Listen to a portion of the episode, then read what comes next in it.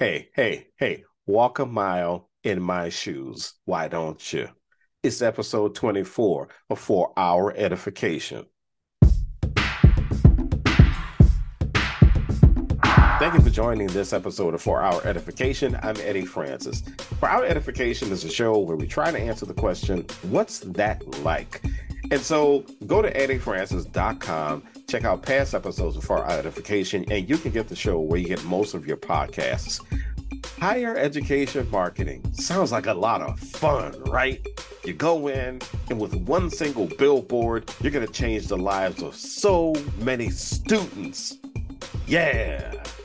Well, let me tell you what's happened. In the past few years in higher ed marketing, there has been this explosion of higher ed marketing podcasts. And I've been listening to these things and I have been saying, yes, yes, that is exactly right. Somebody can understand what I'm going through in my role.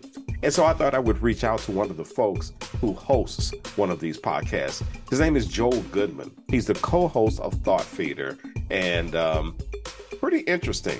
We planned for this to be one episode, but the interview got so good that we had to make it two. Welcome to part one of this episode of For Our Edification. The views and opinions expressed on For Our Edification do not necessarily reflect the views or opinions of the hosts, guests, or any entities with which we are affiliated. So one day, I get something very cool in the mail. It just happens to be this campfire cup and if you're listening to this, this campfire cup is uh, like a navy blue with this. Uh, uh, what, what shade of green is this? Is this a? It's it's like a yeah, I don't know. It's like a lime green, but it's Like a, a lime green? than that. Like yeah, Yeah. and, and so this campfire cup says, "I probably said something that I shouldn't have on Thought Feeder."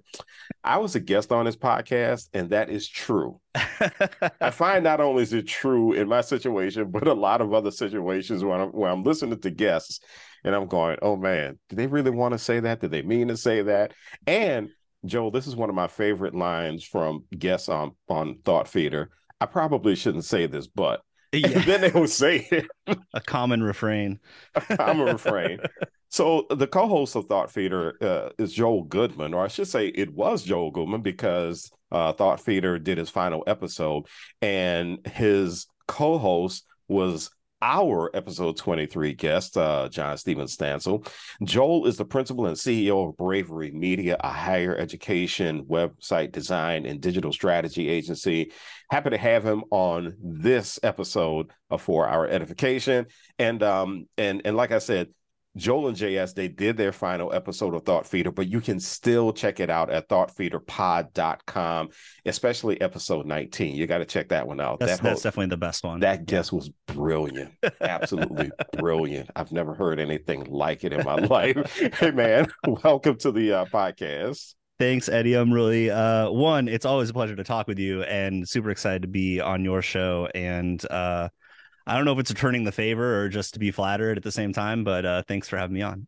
No, no. So here's the thing.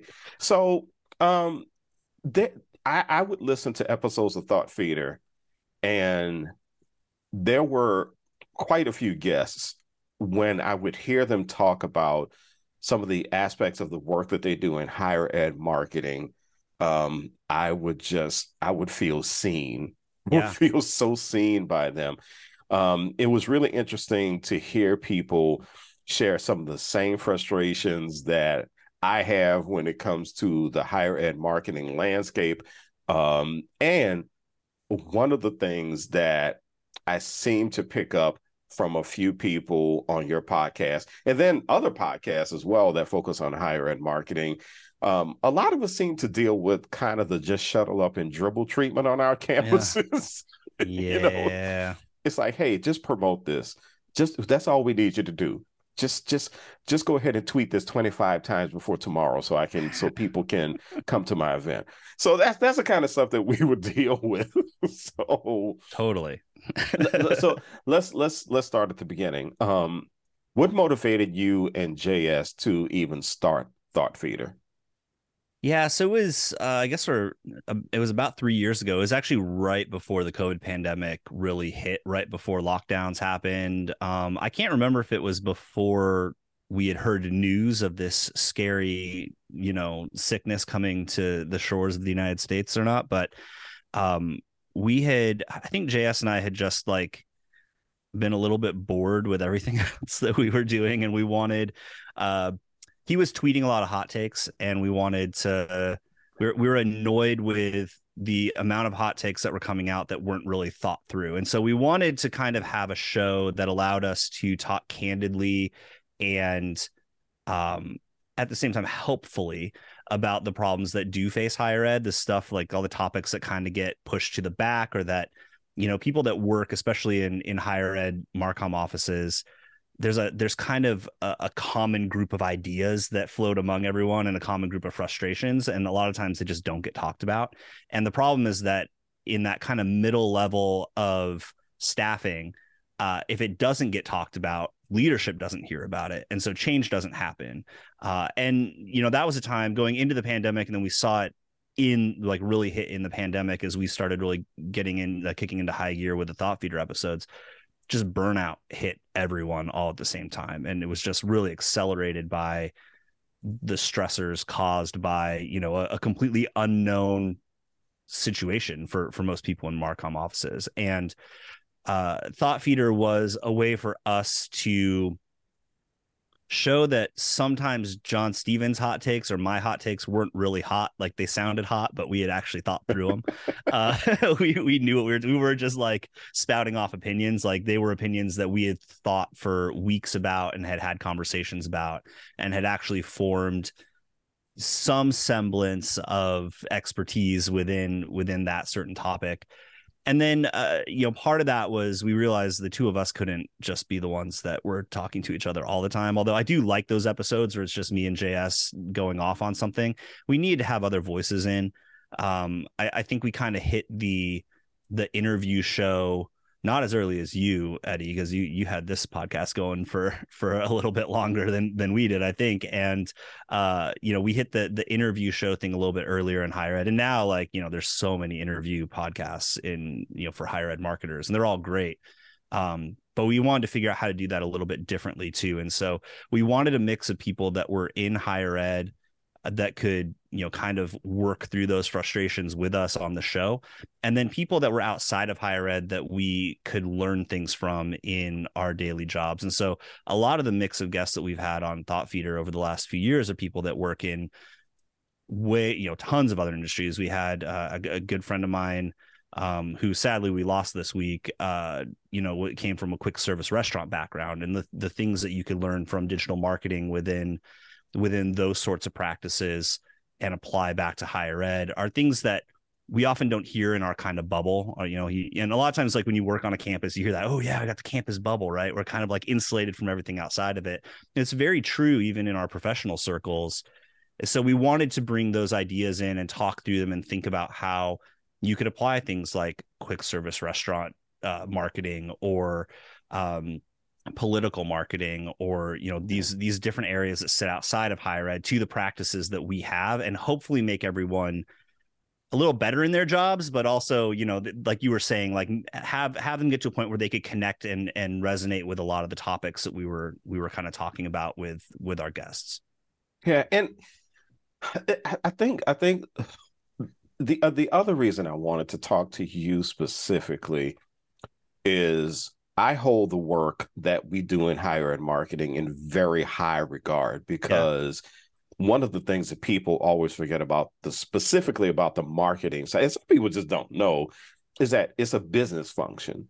And so how do you get this business function, higher ed marketing, to work with the other business functions of higher ed to make sure the students get the quality of right. service that they actually deserve for the amount of money that they're paying for the experience, you know? And so um, even when you and JS had episodes when you talked to each other, there were things that you would talk about that would seem so minor to other people, but it was really big in our world. Um, right. You know, and so and so I thought that was really interesting. You know, I thought I thought it was important to capture that. Um, so so as you as you and JS would interview these higher ed marketers, what did you recognize as some of the challenges and the victories that we have in our campus communities um, in in higher ed marketing? Yeah, I, I think the I think the real common kind of challenge is everywhere in higher ed is underfunding. Um, and and I don't think people said that specifically. I think it's framed a lot of times for us because I think because we do sort of missional work, right? Like the we're, we're tied to this this larger impact that the that the institution's having. Yeah. The we frame it a lot of times in terms of being overworked and not being underfunded. But the reality is that th- those are those are two sides of the same coin right? Like you you're going to be overworked but you're overworked because you're underfunded. If there was enough funding going into the marketing practices that we had in higher or have in higher ed we wouldn't feel as overworked because we would have the staffing support to help out you know exactly. or we would be buying the right marketing tech or we would like all those sorts of things. So i think that's that's one of the biggest Uh, it's one of the oldest challenges in higher ed marketing and i think still increasingly one of the biggest challenges and it's only going to get harder. Like you know the the if, if funding levels for marketing stay the same or are just marginally increased that's that's not helpful. Like it, you know right. and and the work that we do every day as marketers gets more intricate it gets more complicated there are more pressures it gets more fragmented and we're still expected to operate in the same ways and and hit the same marketing goals without any additional expansion to staffing or expansion to uh, budgets that we can apply towards you know other strategic outcomes for what we want to do. So I, I think that's that's kind of the biggest common refrain. I think on the victory side in higher ed in particular, you know, I think we're kind of a special breed of people because, and I, I probably have said this on Thought Feeder over the years, but I think we we buy into that that vision of a larger impact that our institutions are having, and so. Yeah. When there are wins, when we see that the institution has made an impact on students, or even like, you know, if you work on a campus and you get uh, that maybe it's a maybe it's a communications and marketing student at your school that comes in as a student worker in your office. When they really get it and you see that passion in them that feels really good and it kind of spurs yeah. you on to do more. So i i feel i think it's the challenges that we see in higher ed could beat down higher ed marketers and i think you know burnout is something that happens but but on the flip side of that uh we we really do see that we can be driven by that that missional aspect and find little victories here and there you know whether it's that really good interaction that's happening on social media and you know we talked a lot about social media on thought feeder because that's kind of js's wheelhouse mm-hmm. or when you see that your website is really performing to the level that you want it to or you do a really good marketing campaign you see it resonating out in the world being able to turn back and say, okay, that was a win and that was a good win for not just me, but for my team and also for the institution. I think that that gives a, a bigger lift to higher ed marketers than you might see with you know the typical you know company man sort of person that's out there working for a corporation. It's like yeah big corporation. Like cool we had a win. Like do i get a bonus? Like you know that sort of thing. Like we don't we don't see that in, in higher ed very often but i think we we feel that bigger camaraderie. And so the victories are a little bit more potent i think when we you know when when we actually recognize them yeah it, it it's the common lament i have heard from everybody who has left higher ed marketing is they hate it. Well no from people who have left campuses. Sure. The common lament i've heard and actually js said it on on my last episode is i really didn't want to go um, because I, I really enjoyed it, and it is because when you know it, it, it's commencement time, and you see these students getting their degrees, um, but then when you see alumni who come back, right, and they talk about what the university did for them, especially when they said, I'm so proud of my university because I've been following it on social media and look at the work you've been doing. Right. I can't believe we look so good. Yeah. Um, that that that gives you it gives you motivation. Unfortunately, I think for a lot of higher ed marketers, at least the folks who are on campus, the campus marketers, I think for them though, it only buys like another 24 hours to two weeks right. of energy. well, well, and Eddie, I, I think part of that you were you were saying um, a few minutes ago, you're talking about how you know we don't really see these connections across business functions within the institution as closely and i think that's a big part of it is that as marketers like our work could be viewed as just a business function but as as you know higher ed devotees for our careers and vocations like we we want to really understand that connection that happens with our alumni and with our current students. Yeah. And Eh, the I, am I'm, I'm so sick of this term because you know I've heard it for the last 16 years of of working in higher ed, but the all the various silos that we have around campus, you know, the, all these all these walls that we hit when we just want to like make a connection with someone and see how our work can help them do their work better and how their work can give us a feedback loop so that we can do our work better. It's it's very difficult to uh as you said like kind of prolong that that energy and that boost that you get when you don't really have an opportunity to see the whole picture all the connections across campus um, you know, I, I would chalk that up to another challenge in higher ed and one that is surprising hasn't been figured out in, you know, 150 plus years of, of having similar structures and, uh, you know, in, on our campuses and, and, and staffing models like that. Uh, it's, it's a really, it's a, it's a thing that makes us not better like that that kind of oh we're going to own our business practice and we're not going to share it with someone else. We're not going to let you know the enrollment management folks know like been talking about life cycle management in this industry for years and years and years and years but we haven't done anything structurally to change that. And it's uh i don't think we're better for it. I think yeah. it really i think it really hurts how effective marketers can be. It, hurts how effective your development folks can be. It hurts how effective even your faculty can be um, when you don't have those feedback loops or when you can't apply what you're learning on the marketing side to the student experience side, which then helps you, you know, foster these alumni that are going to give back when they're you know when they're able to because they've had such a good experience and have developed an actual affinity with the school you only get a few of those. And it makes the social media manager's job harder, the marketer's job harder because they have to get through whatever baggage happened when the student was on campus just to get them to that point where they're now a donor or they're they're reconnecting with your brand and with your with your messaging. Mm. You're listening to For Our Edification, and we're talking to Joel Goodman. He is the principal and CEO of Bravery Media, um, also co host of Thought Feeder, uh, which is a podcast that they he and JS they've done the last episode, but you can still catch those episodes at thoughtfeederpod.com. So let me talk about something that just it just it's it's I'm, I'm going to bring everybody into my world for a second. Okay, so I'm sitting I'm sitting in a meeting and every you know everybody's having whatever conversation they're having. And there's this phrase that uh terry flannery who's known as just one of the the you know she's she's I, I, call her the, the fairy godmother of higher ed marketing you know and and terry has this thing that she says that really describes how people see our roles. She says people see higher ed marketing as the caboose you know. Everything happens they make all the business decisions and then they go to marketing and and then to go with something i always say they come to marketing and they see us as the arts and craft shop you know? And yeah. so we have to go and make whatever decision was made pretty regardless of how senseless the decision is sometimes. And so one of those things is the website the high the college website man. I'm sitting in a meeting we're having a great conversation. And then all of a sudden, inevitably, in every single meeting, it comes up. We got to do something about the website. Oh, the website is so awful. Oh, the website is.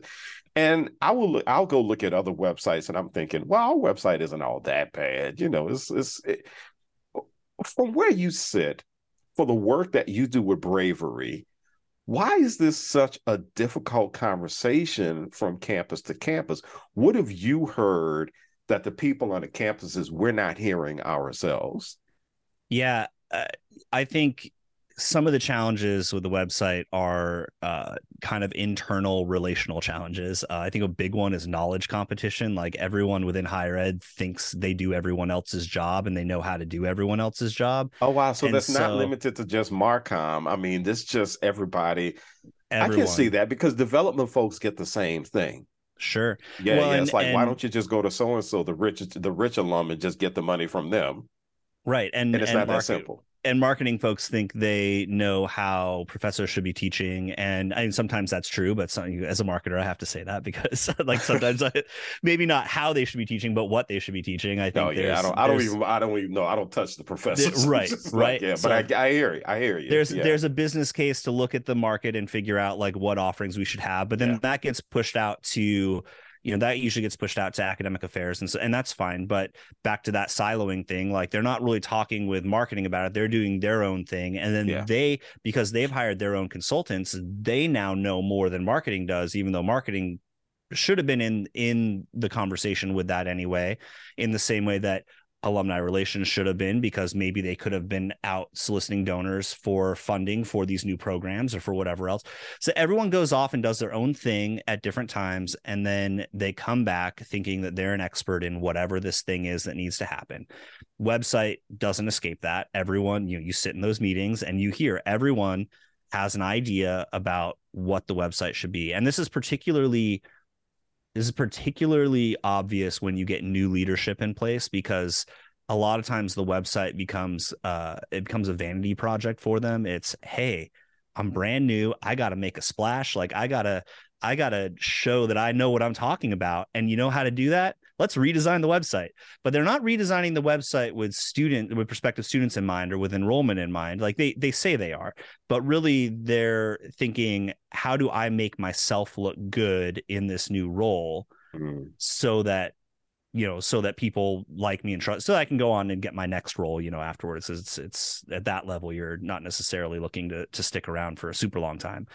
And that's a it's a hard place to be for those of us that actually are experts at the website like know what the website could do and can do Yeah. and so that that that knowledge competition that happens in these meetings ends up meaning that your website can't ever do the thing it's meant to do because it's doing a thousand things, right? Everyone Mhm, has their pet mhm. project that needs to happen on the website. We need to have news stories on the homepage and we need to have this giving appeal on the homepage and all this stuff on the homepage. When the homepage, if it's really your front door to your institution, and the number one thing that you need, which, you know, in, in the case of most colleges and universities, the number one thing they need is more enrollment. You should be targeting the people that can become students not the, not anyone else right? And so there's data that you could go in and and look at. You could do some research and figure out what do those prospective students want. They don't want to read your news stories i promise. They just, Right. they just don't. Um they're not at that point. They want to know do you offer the program that i want? And if you do how much does it cost and then when they jump those hurdles they can get into figuring out the cultural aspects of your institution and if they're going to fit well in uh, you know that day-to-day routine and the, the the ethos of what your your campus does. News stories don't do that. Um, student as much as i hate to say it these days student spotlights don't do that. Everyone wants to put a student spotlight and it was a big topic in in uh, higher ed marketing for a long time. We got to have more student stories on the site. Problem is put a student story on the site and then you don't link back to the program that that student was in and what does it do? People are not are not coming just to be informed about your school. They're coming to take an action and figure out can i check this thing off my list? And then take you know then then further that that exploration part. So that's a big part of it. I think um again underfunding is one of those things that everyone is aware of no one wants to talk about uh at least not openly uh the website is for uh, for everyone at this point. I, I don't think there's any question about it. the website is the number one recruitment tool. It's the number one marketing tool for any institution. You are multi-million dollar brands. Why are you not putting money into your website? Like you think about other multi-million dollar brands outside of our outside of our industry, like they put every year two to three to five to more than that million dollars into their website and that's for building that's for maintenance that's mm-hmm. for marketing tech that's for staffing to support it yeah. and we sit here and might put $250,000 into it every 5 years and then staff it with a ghost staff that can't actually maintain it and expect it to expect that website to continue performing for oh, yeah. a long time because man $250 that's $250,000 is a whole lot of money you know half a million dollars is a whole lot of money it is a lot of money but when you think about it in relation and this goes back to like not having that business function connection right? When you go back and you think about how many students you need to attract with that website to break even if you're paying if you're going and working with an agency like bravery media or like you know a number of the other great agencies in higher ed you might pay $300000 $500000 for a website redesign. Yeah. You know how many students you need to get in? Like five six. exactly exactly yeah. That website needs to contribute to five or six additional students each year uh, or that year if you're only going to do it once like that year for you to break even and and get your money back. And it's going to do a lot more than that. And if you had the staffing to actually run a website at an optimized pace every year like you were looking at at the data the usability studies you were updating your content based on what people are reading you're fixing your your uh, your site speed your seo like doing all that actually investing in the right staffing to do that or investing in the right partner to come along and help you with that. I mean, you're you're just you're increasing that number every year, and so you're you're you're not just breaking even. You're actually like coming out way net positive. But instead we think we can just set up a structure and let it run and that a website's just going to go. And and it's it's a it's an older it's older staffing models you know it's it, we're, we're still staffing websites the way that we did 15 years ago or you know web like the website of the marketing office like we did 15 years ago and yeah. the web has changed a whole lot. The types of people have changed a whole lot. The technology has changed a whole lot. The tactics have changed a whole lot.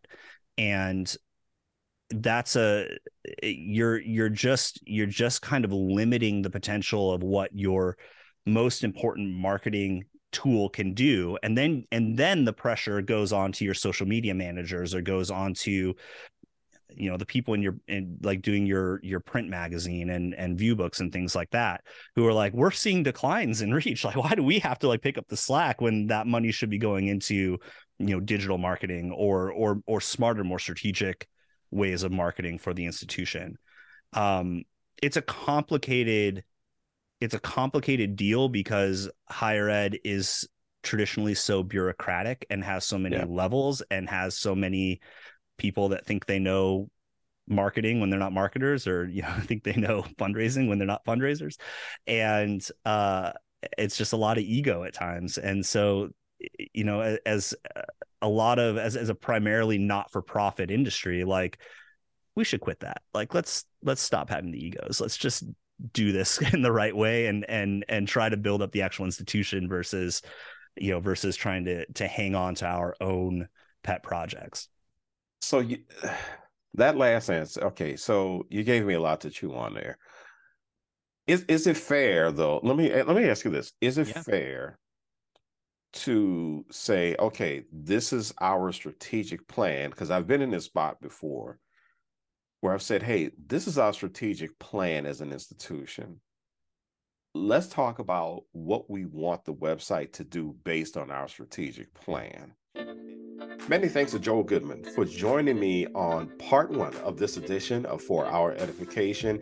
If you want to listen to those episodes of Thought Feeder, by all means, please do so. Go to thoughtfeederpod.com and find out more about Joel's work with Bravery Media by going to bravery.co. That's bravery.co. Check out the For Our Edification page at eddiefrancis.com. You can keep your eyes peeled for part two of this interview and you can also uh, download past episodes. Uh, please, by all means, rate the episodes, give me some feedback, tell me what you think, and also share it with friends. For Dr. Halim Malik Francis, I'm Eddie Francis. I'm going to see you in just a little bit for part two. Thank you for checking out this edition of For Our Edification.